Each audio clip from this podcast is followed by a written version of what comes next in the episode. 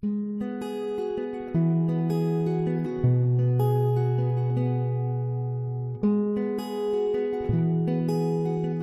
Hope Church.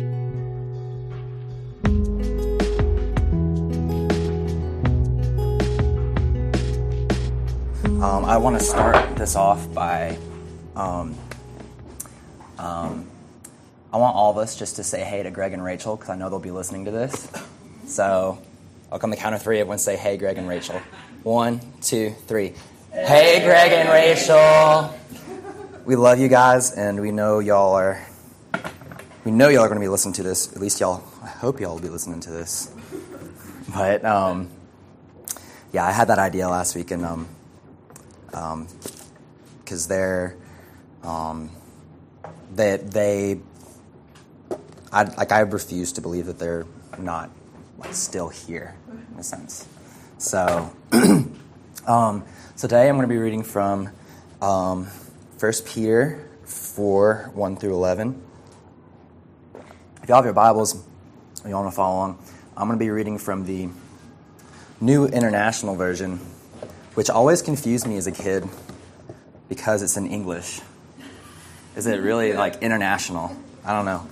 So, I always I always think about that. um, but first, um, I just want to pray for our time. Um, invite the Lord's presence here. Um, so yeah, um, Jesus, um, we are in love with you. Thank you just thank you. We, we don't want to go hastily through this, Lord, through this time this morning. We want to just reflect on just the, the truth um, that you have set us free, um, that you've freed us to be a part of your family. And we just we invite your presence here. You are the most welcome guest this morning. Um, pray that you would um, bless my words, um, that as it says um, in your word, um, that one who speaks speaks um, speak is the words of God, and so Jesus, I want to do that this morning, but I need your help because I know I, I, can't do it myself, and so. we just pray that you would have all of us this morning. Help yourself to every ounce of our hearts and our minds. We love you so much. We're just so thankful and we're so glad to be here with you. It's in your name we pray. Amen.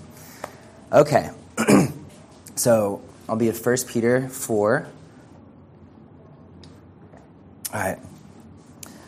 So Peter writes, Therefore, since Christ suffered in his body, arm yourselves also with the same attitude because he who has suffered in his body is done with sin.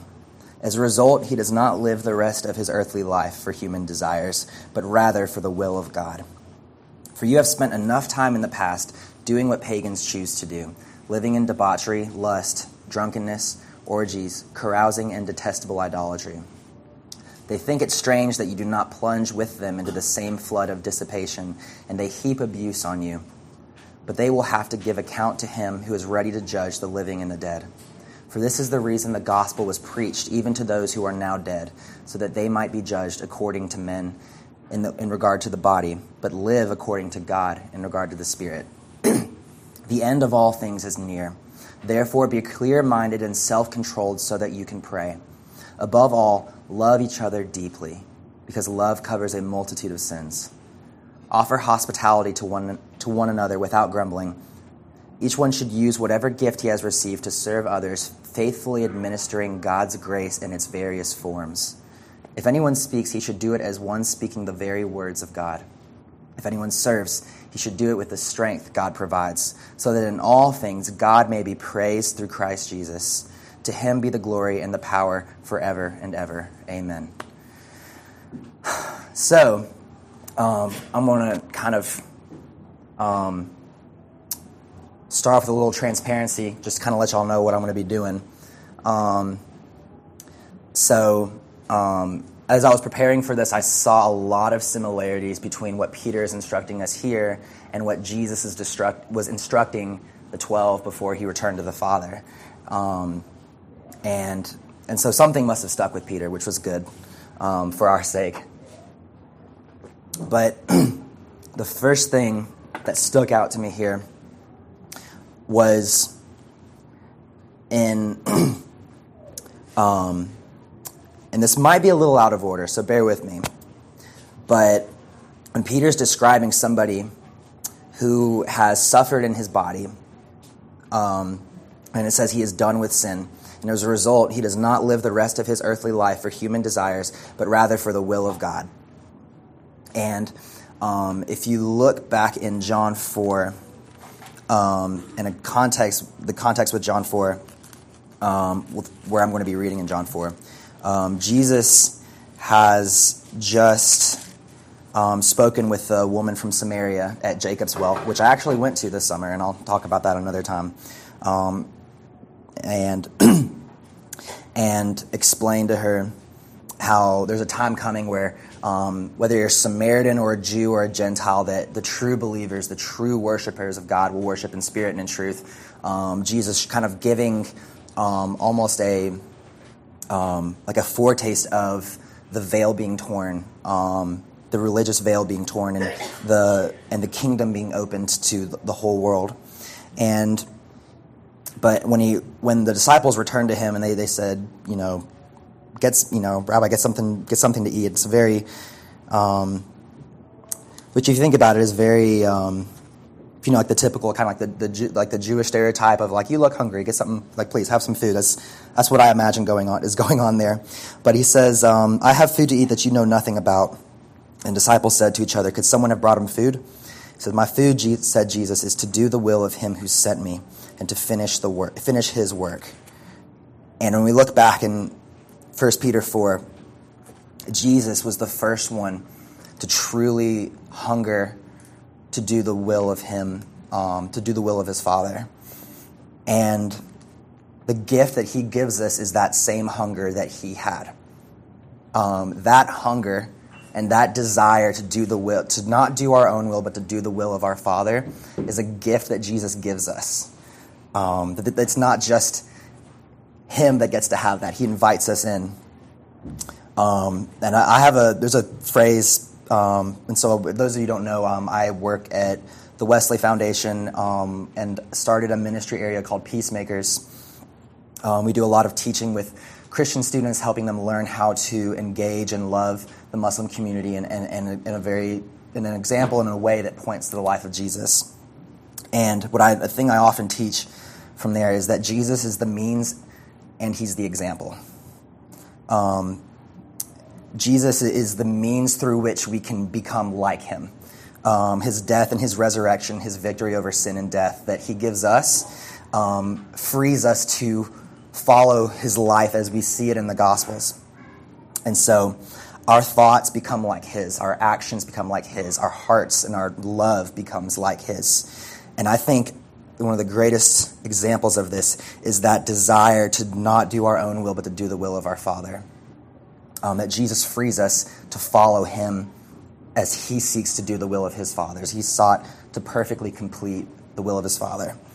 Um, and, um, and another thing about that verse, too, that, that stuck out to me is that I don't think anywhere in verse 2, at least in this translation, does Peter use the word try. He says it's a result, it doesn't say he tries to live the rest of his earthly life not for human desires, but for the will of God. He tries to, he tries to deny himself. He, he, he tries to, to hunger for God. It just says he does it. And that is, to me, is what sticks out most to me from that is that is a result of being transformed by Christ. That this isn't something we have to, you know, and it's there is like striving and prayer and surrender. But what Paul says here is that you have that right in Christ now.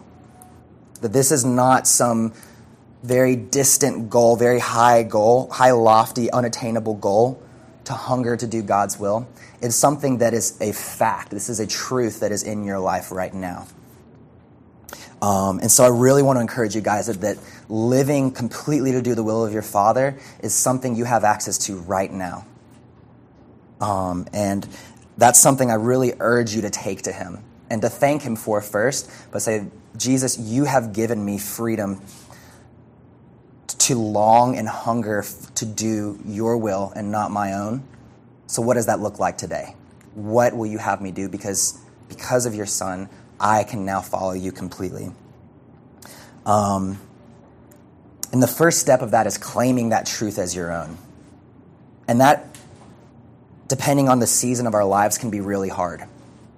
It can be really hard when you've been struggling in sin for a while, when this old sin that you thought you've done away with is now creeping back into your life, to claim the fact that you have the right and the ability to hunger only for God and to do His will.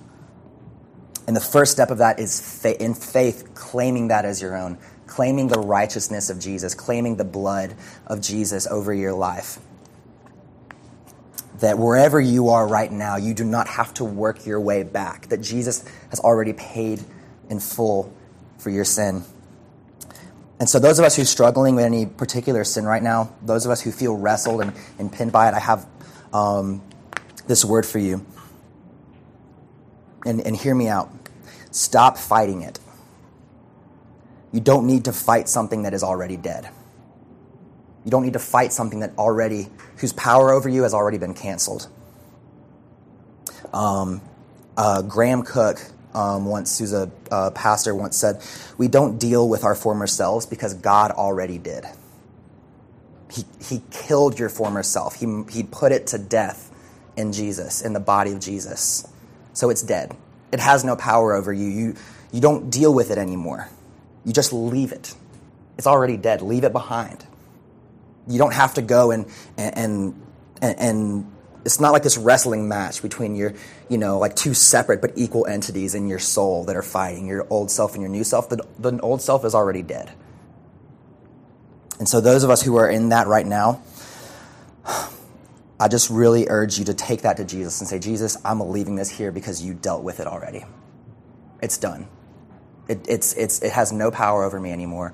I'm just going to follow you and leave it behind.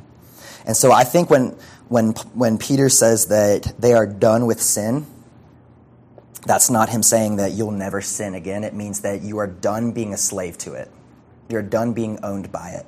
You are now fully, like, you fully belong to Jesus now, and everything you do is, is going to be pursuing righteousness, not like after you deal with your sin, but just once you leave it. You just, you just, you just put it behind you and you strive. That's what Paul says. I forget what is behind. I press towards what ahead. Jesus is calling us onward. He's not calling us to first go and, and, and fix this part of your life. He said, no, leave it and follow me. Um, uh, uh, during the um, One Hope Advance back in January, MLK weekend, I think that was, um, January 17th, Megan is on point. Um, January 17th, during um, the advance weekend, um, I got a call from a student that I disciple um, who was had been struggling with a sin, and, and he he said he was just afraid that he was starting to fall back into it. And, and so we spoke on the phone for a good 30 minutes, um, and I just kept urging him. I said, I said, just claim the blood, claim the blood of Jesus, claim the blood of Jesus. Stop trying to make this Stop trying to claim your own victory. Jesus has already claimed it. Just, just accept his victory. And, and you, we think that's something you do at the moment of salvation, and then like you, then you're on your own. No, that's something we come back to over and over and over again. That's why we still preach the gospel to those who are already in the kingdom, because we need it every day. Um, and so, um, and so then in, let's see. Um, so Paul, or so not Paul, Peter. Um, Peter goes on and says, For you have spent enough time in the past doing what pagans choose to do, living in debauchery, lust, drunkenness, orgies, carousing, and detestable idolatry. They think it strange you do not plunge with them into the same flood of dissipation, and they heap abuse on you, but they will have to give account to him who is ready to judge the living and the dead. And so back in, you know, the, the, the list that Peter mentions there, that's, those are things that um, the people he's writing to, the church he's writing to, he's calling them just to leave it behind. Um, they say they think it's strange you don't plunge with them into the same flood of dissipation. And, and that's exactly, that is so on point. That is what the church is. The church is strange. The church is strange to the rest of the world, and it's supposed to be because strange isn't always a bad thing. Strange sometimes just means different, unusual. So we are an unusual group here. The body of Christ is an unusual group because it's it's pure. It's it's it's it's um, it's living. It's just it's just so vibrant, and it's um, it, it rejects what the rest of the world worships, and it's an honor to be a part part of that. It comes at a high price, though, as we see the people people Peter is writing to are facing intense persecution, and Jesus never promised us that we would be exempt from that. When he was promising that to the 12, and 12 wrote that down, we can know that Jesus was promising that to us as well because we follow him. And so, um, and, and, also um, in verse 6, it says, For this reason the gospel is preached even to those who are now dead, so they might be judged according to men in regard to the body, but live according to God in regard to the spirit. Um, now, the um, New Living Translation, which is more, there's like the word, more of a word for word based translation and an idea for idea based translation. Um, that translation says, That is why the good news was preached to those who are now dead. So, although they were destined to die, like all people, they now live forever with God in the Spirit. And Paul writes a lot about this too, how the, how the body is wasting away, but inwardly, we're being, in our souls and our spirits, we're being renewed day by day. Um, in a sense, you know, our bodies were judged in Adam when the whole earth was was fallen, and, and we see that now that our bo- bodies are growing older and becoming more decrepit. Um, but within them, the cool thing about that, the miracle of that, is with these dying bodies, they're inside of them, there is a living, eternal spirit. Um, God really, really messed me up in, in a very beautiful way with that thought earlier this year. Um, just when, you know, I was like, my, my, my back was sore or something like that. And I was just like, this body is, is kind of the idea. It's like this body is, is dying, just gradually dying. But there's inside of it, there's God's presence. He chose to live inside of this dying body. And that's so mind blowing. Um, and so, and that's like, that's, that's more evidence of this hope that we are being set apart, even though we don't have it all together, that we still have God's perfect spirit living inside of us. Um, Peter then goes on saying, The end of all things is near.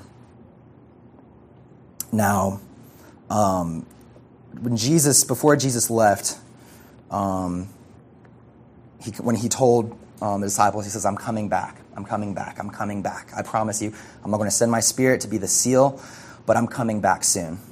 Um, many of them thought that that would be in their lifetime. Um, and Peter here says the end of all things is near. Um, and a thing I learned about the Hebrew concept of time um, is that it is very, it's not as precise as and as scientific really as our current Western idea of time. And so soon may be one thing to one group and one thing to another. But um, in Matthew 24 and 25, Jesus is giving um, his disciples um, kind of a layout because they ask him, it's like, so what's the end of time going to be like? And Jesus tells us. He tells us here. And, um, um, and you know, he talks about earthquakes, famines, wars, all these terrible things happening. And um, I think I, I am guilty of kind of glossing over those verses um, because I know there's a lot of people out there that are, you know, like saying like, oh, Jesus is coming back soon. You know, this is just a sign of the end of times. The apocalypse is coming. All these different things, and it's just kind of like, like whatever. Like you know, like we're not like spiritual weathermen. Like you know, like you know, second coming weathermen or something like that, looking for that. But at the same time, Jesus does say. Um, he does say, be, um, be wary of the seasons. Know the seasons. He used the fig tree as an example. You see, so you know when, when the tree starts to blossom, you know summer is near. And so he said, like, likewise, know the signs. And so he starts mentioning these things. Um, and um, he says, even though the day and the hour is unknown, um, he does say to pay attention to the seasons. And in verse, um, let's see, believe verse 24 of Matthew 24. Um, he says, For false, false Christs and false prophets will appear and perform great signs and miracles to deceive even the elect, if that were possible. See, I have told you ahead of time. And so, um, um, and so, yeah, and, and um, actually, that wasn't the verse I was looking for. In Matthew 24, he says, um, Therefore, keep watch. Um, yeah, sorry, verse 42. I had a little momentary dyslexia there. Um, in verse 42, he says, Therefore keep watch because you do not know on what day your Lord will on what day your Lord will come. But understand this if the owner of the house had known at what time of the night the thief was coming, he would have kept watch and would have not let his house be broken into. So you also must be ready, because the Son of Man will come at an hour when you do not expect him. And so to jump back to 1 Peter, when 1 Peter says, um, the end of all things is near. Therefore, be clear minded and self controlled so that you can pray. Um, that same warning, that same um, encouragement that Jesus gives us there of like just be watchful, be vigilant, be ready, keep your minds ready. And Peter is talking about this for the sake of our prayer lives, of just being in tune with God's heart, in tune with God's spirit, um, because it says the end is near. Um, and um, this doesn't mean we need to become uh, frantic or hasty or, or fearful in our prayer life. Um, I don't think Jesus gave us that warning to worry us, that, because he earlier said, do not worry.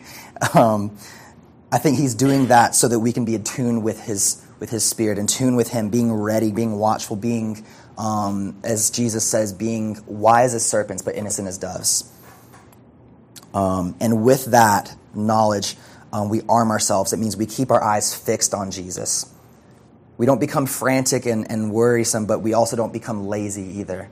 We keep our eyes sharp. We keep our eyes fixed on Jesus. We focus on Him and what He's doing and where He's moving in our city. Peter then says, above all, love each other deeply, because love covers a multitude of sins. Um, this is what we need to be doing in the midst of trial and persecution, even in the absence of it, um, but especially in the midst of it, um, because that is what sets the church apart. There are many things that set the church apart, but the thing Jesus hits on in John 13 um, is that we love one another because he says, My children, I will be with you only a little longer. You will look for me, and just as I told the Jews, so I tell you now, where I'm going, you cannot come. A new command I give you love one another. As I have loved you, you must love one another. By this, everyone will know that you are my disciples if you love one another. He says that like three different times. Um, that's what makes the bride the bride. That's what, make the, that's what makes the church beautiful, is the love that Jesus showed for, for her and the love, love that the bride shows for itself, the love for one another within the church. Um, and um, on that note, that's kind of where that's, that starts this sort of next little portion of a few verses where um, Peter begins to show some actually pretty practical things that make the church different, that make the church strange and unusual to the rest of the world, but loyal to Jesus. Um, and that, but it starts with love. Um, and he says, above all else, love each other deeply. Um, that's something that I think we always need to be coming back to and, and, and, evaluating and inviting the Lord really to search us and know us individually and corporately to see are we loving each other the way that you want us to? And then there's some examples of really what that love looks like. It says, offer hospitality to one another without grumbling. Now, I want to stop there and, and hop on a soapbox for a second. Um, hospitality is something that I believe this church does extremely well. Um, I believe this church is very excellent in our hospitality, and um, our size, I think, is a huge piece of that. That we really are this. Uh, uh, every person I've talked to, if anyone hope, doesn't really call this a church as much as they call it family. And I think that's a beautiful sign. That's like evidence that the Lord is in this church. He's moving and working through us to love one another deeply and to be so hospitable. But I have to ask myself individually how am I doing with hospitality? And I think it's something we need to ask ourselves individually. How hospitable am I? How open is my house to people who are outside of it? How available am I? How available is my house for other people? I, I thought some our elders, I think, are such stellar examples of this. Not to prop you guys up, but really just to encourage us, the rest of the church, to look to look at them as an example of what hospitality looks like. I know that it. Um, I mean, I hope um, you know. A lot of them have kids and stuff, but I know that any any time I can come by um, Chet or Derek or Michael's house, um, Kevin's house. Oh, Pepin's house. Yes, the Pepin's house, especially the Pepin's house. Um, there's so many beautiful examples of that.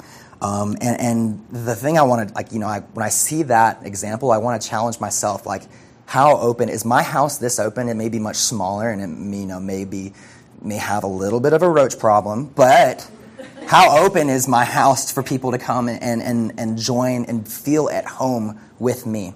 And that's really what it comes down to. That's really what hospitality is, is, is allowing others to feel like they're at home when they're with you.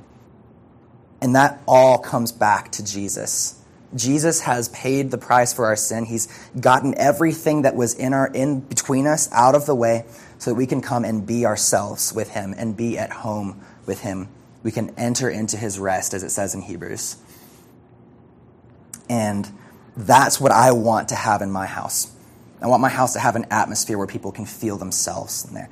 And I think a lot of times in the church today, there's this really huge chasm between the, the spiritual and the practical. And I think really the spiritual is in the practical. The way that we invite people to our house is such an evidence of what Jesus is doing in us.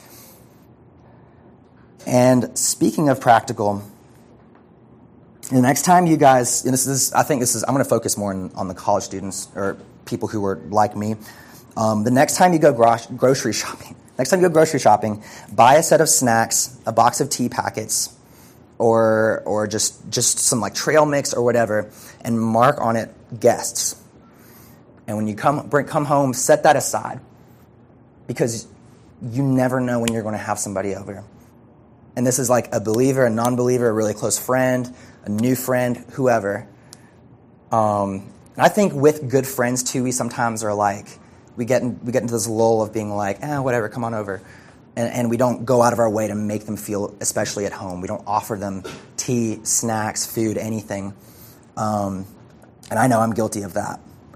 Um, on top of that, when you go out to a restaurant, always leave like a good tip. And again, super practical. But um, a quick story about that. I have a really good friend who worked at Jason's Deli. Um, and she's a follower of Jesus, but most of her coworkers are not. And a lot of times she would work the Sunday afternoon shift. And she, and she says everyone there hates Sunday afternoons. They are the worst times because everyone is getting out of everyone comes in from church. They make a mess. They're loud, noisy, really into themselves, and a lot of them don't tip. But what's wor- almost worse than that is a lot of people, instead of leaving a tip, will write a Bible verse, a Bible reference on the receipt. Like, what message is that sending? What, is that a church people want to be a part of? Is that a church that is welcoming, that says, I want you to feel at home when you're with me? I want you to feel blessed and, je- and, and just lavished upon when you're in my presence. Because Jesus makes us feel blessed and lavished upon when we're in His. And He's living inside of us. So, are we taking those practical steps, even sacrifice? to really make people feel generously lavished upon. Um, and on that note, generosity, stinginess and cheapness are not fruits of the Spirit. We, as followers of Jesus, should be marked by the generosity and abundance that He has given us in the way that we give. We should be the most non withholding people because of the God that we serve. We should be known as a church that is just so, regardless of our income, regardless of our financial situation, is just so sacrificially generous. because, um, well, what was Jesus' first miracle?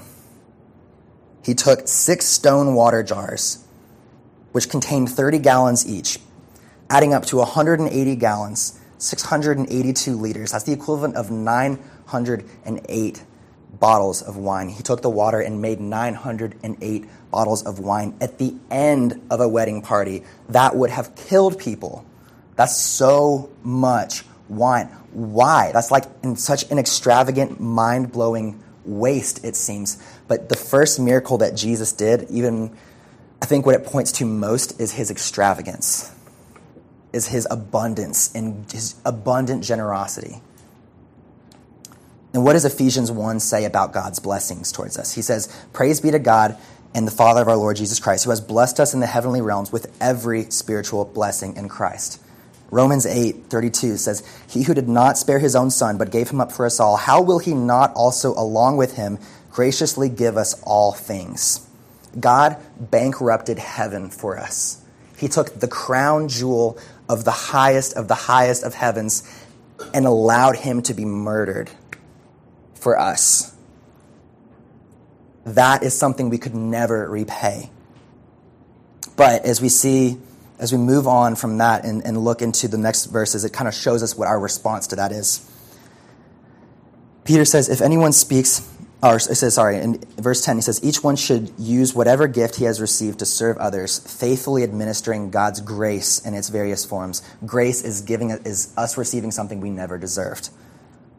So we administer that in its various forms. If anyone speaks, he should do it as one speaking the very words of God. If anyone serves, he should do it with all the strength that God provides, so that in all things God may be praised through Jesus Christ. To him be the glory and power forever and ever. Amen. Um, I had a sort of under just a sort of a revelation about service about a week ago, and that is that opportunities to serve are not. Oops. I'm not used to wearing this thing. Um, opportunities to serve, I think a lot of times are viewed as something that is a burden or a task or something we really don't want to do.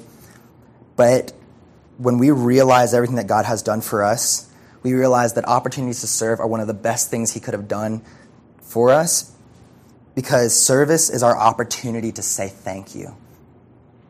When Jesus says, What you did for the least, least of these, you have done for me. If you want to thank me, do this. This isn't a, a, this is a command, but it's also an opportunity. Because if we've been given all these things and have no way to give anything back, it's, it's like we're, we'll, be, we'll explode because we're so filled with more treasure, more just glory than we could ever know what to do with. So, Jesus in service and in gifts has given us an outlet to say, Thank you, God. Thank you. Um, and, um, oh, I'm so sorry. One more note about hospitality. Um, I'm sorry I missed this. I really need to go back and hit on this. Um, it is a gift that certain individuals have been blessed with. And I'm not one of those individuals. But we, I think, you know, if we just like look around the church, we know who those people are because they strive so, they just shine so much in it. But that is not, that does not mean that it is something we can delegate. We can't delegate hospitality. We've been commanded to have it, to own it. So, sorry, I'm going to jump back again. Um, and so, but the gifts we have been given, we, we give them away because it's our way of expressing thanks to our God. When we realize God has given us and done for us everything that He has, and, and then some that we don't even know of. And on top of that, has given us works to do, as it says in Ephesians, given us works in advance to do, um, not as an opportunity to pay Him back. Is like, okay, you owe me, pay up. But as an opportunity to thank Him, our whole mindset changes. So service is not a task, it's an expression of gratitude. And so, um, so um, Paul was our Jesus has been really good to us through Peter because he's laid out for us some really easy, practical examples of ways that we can express our thanks to God and to be become like Jesus through the power that Jesus has given us through his Holy Spirit. Um, so let me pray for us, and then we'll go into open time. Jesus, I just want to thank you right now for practicality. I think a lot of times we get so confused with um, the deep spiritual truths that you've given us. And we can get sometimes our, our heads in the clouds and, and not know what we can do. Even though it's not about what we do, thank you for giving us a practical way that we can say thank you. That this burning, exploding desire in us can bless you. Through our hands, through our mouths, through these bodies that are, as we just read, are dying away. But you're redeeming them. And Jesus, I thank you for that we are dead to sin. I thank you that it has no power over us anymore. And right now, Jesus, I ask that you would pour out your spirit in this, in this room that your sons and daughters would um, be awakened by your Holy Spirit to the fact that the sin that they've dealt with or maybe are dealing with is something that you actually have already dealt with and ended in them. And right now, I pray that the same power that raised Jesus from the dead, that power that lives within us, would awaken us to that reality. That we don't have to deal with our sin anymore. We can just leave it and chase after you. I thank you for removing everything that was, that was in the way between us so that you can be with us and we can be with you. And that being so filled with your love, we can bless and love this world. And in Jesus, we confess that's a hard task for us. But we surrender ourselves to you as best as we know how. And we invite you to love this city through us. Let us be that conduit through which you embrace your children. And so, Father, I pray you bless the rest of this time. That we would be so in love, so much more in love with you, so much more free, so much more at home with you, so much so free to be ourselves in your presence. Because that's what you do. You invite us in as we are into your family and to your table, and we just thank you. We love you We pray this in all in Jesus' name. Amen.